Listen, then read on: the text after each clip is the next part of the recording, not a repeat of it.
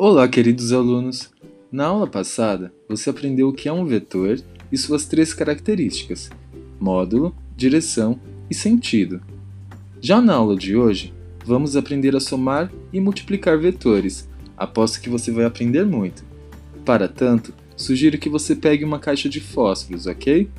Vamos utilizar os palitos de fósforos para re realizar uma aula prática a fim de lhe ajudar no entendimento das operações matemáticas com vetores. Então, dê um pause nesse podcast e vá pegar uma caixinha de vários palitos de fósforos lá dentro. Pronto? Já pegou? Então agora vamos botar a mão na massa. Há uma regra que devemos respeitar. Ao somar e multiplicar um vetor, não podemos mudar sua orientação, ou seja, sua direção e seu sentido. Apenas o módulo é que vai variar ok? Pegue um palito de fósforo e coloque sobre a mesa. Chamaremos esse palito de vetor A.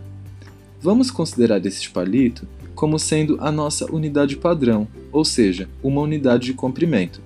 Perceba que este palito tem duas extremidades, uma só de madeira, a qual chamaremos de origem do vetor A, e a outra com extremidade mais espessa de fósforo, a qual chamaremos de sentido do vetor A.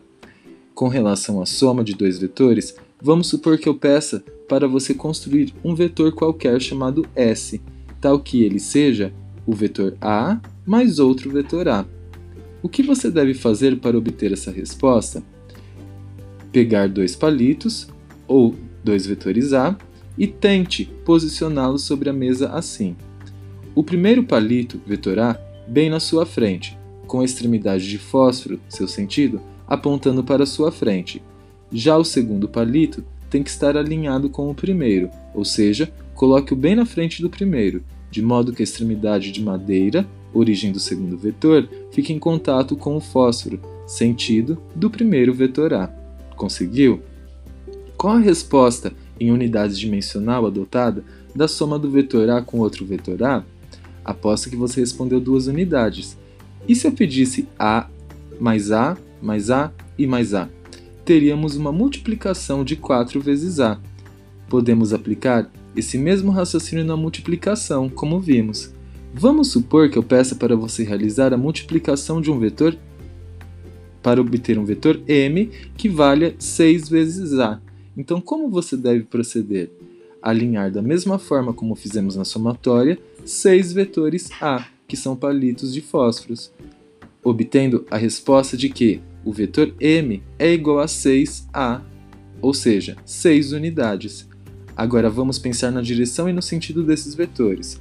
Com relação à direção, todos os vetores ou palitos estão no plano horizontal da mesa. Então a direção dos vetores, soma e multiplicação, S e M, respectivamente, é horizontal.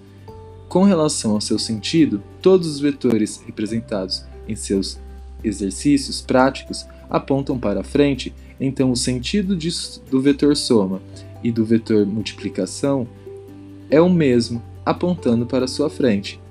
Não é muito fácil? Uma informação importante para aprimorarmos nosso vocabulário físico é que os vetores soma S e multiplicação M que calculamos juntos agora podem ser chamados de vetor resultante, por ser o resultado da operação vetorial. Agora, vamos à atividade que você vai desenvolver após ouvir esse podcast.